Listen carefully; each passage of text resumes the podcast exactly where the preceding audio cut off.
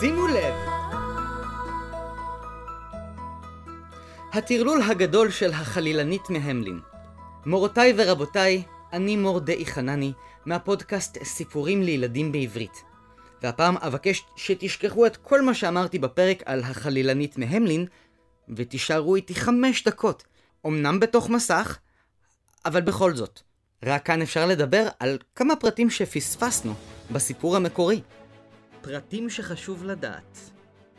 האגדה על החלילן מהמלין בת 800 שנה בערך, אבל רובנו מכירים אותה דרך העיבוד שמופיע אצל האחים גרים. בעיר המלין שבגרמניה, לפי הסיפור, פרצה מגפת תחברושים שאף אחד לא הצליח למגר.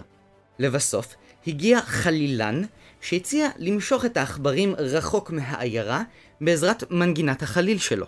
החלילן לא עבד חינם, הוא ביקש כסף. התושבים הסכימו, החלילן משך את העכברושים בעזרת החליל שלו. נראה לי שהוא לקח את כל העכברושים וישר לשכונה שלי. אה, בכל מקרה, ההמלינאים, תושבי המלין, אמרו לו, יאללה יאללה, מה כבר עשית? קצת ניגנת בחליל? נו, ממילא היית מנגן בשביל הכיף. ואז החלילן החליט לנקום בתושבי העיר. הוא משך בעזרת החליל את כל הילדים למקום רחוק, ושם עבדו עקבותיהם. בינינו, לדעתי, הוא עבד עם פיטר פן ומשך אותם לארץ הילדים האבודים. אבל זה לא העניין. זו אגדה עתיקה, ואין לה סוף טוב. אגב, בעיר המלין, שאין לה שום קשר למר המיולין, זאת עיר בגרמניה, יש שם המון פסלים של החלילן מהמלין. אבל בינינו, אין שם שום דבר לעשות. במרחק 20 דקות נסיעה מהמלין, הצלחתי בכל זאת למצוא אטרקציה לילדים. טיפוס על עצים ואומגות. אל תדאגו, יש שם סולם. ואפרופו סולם, מי שכתבה את השיר "לאבא שלי יש סולם", טלמה אליגון רוז, איבדה את הסיפור לעברית. ראיתם איך סגרתי מעגל? רע מאוד. זה סיפור שאמור להוביל לשום מקום. ואם כבר מדברים על הסיפור ששיניתי, מה נשתנה? ההבדלים בין הסיפור המקורי של החלילן מהמלין לסיפור שלי. ראשית כל, הסיפור שלי מתרחש בימים שלנו, ולילדים יש שמות ישראלים. שמות שמתחרזים עם מותגי אייפונים. זו הסיבה שקצת נתתי לסיפור טאט של בים במבם תירס חם, או מעשה בחמישה בלונים. להפוך את הסיפור למקומי יותר, כדי שתוכלו להתחבר.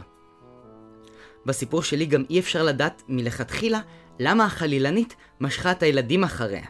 כלומר, בלי שילכו לשום מקום.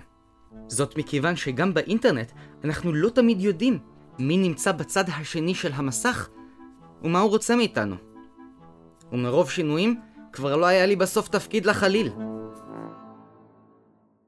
ואם כבר מדברים על שינויים, שימו לב ש... השתמשתי במוזיקה מתוך פטר והזאב, יצירה שכתב סרגי פרוקובייב, פרוקופייב. בכל מקרה, אותה יצירה מושמעת בסגנונות שונים.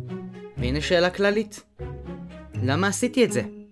וגם, האם תוכלו להבחין מה קרה למוזיקה בסוף בקטע של התאומים? ואם כבר שאלות שכדאי לשאול את עצמנו, מה הקשר בין מוזיקת הפתיחה של פטר והזאב לבין הסיפור על אפליקציה שמנסה ללכוד את תשומת הלב של הילדים? האם אתם מכירים ילדים כאלו שיושבים עם הטלפון כל היום? למה ההורים של הילדים כמעט ולא מדברים בסיפור? האם אתם ילדים או ילדות כאלו בעצמכם? ובכלל, האם גם אפשר לשחק בטלפון וגם להאזין לסיפורים באותו זמן? כי אם כן, אשמח לקבל דירוג של חמישה כוכבים לפודקאסט סיפורים לילדים בעברית. אני מור דאי חנני, ונתראה גם בפרק הבא.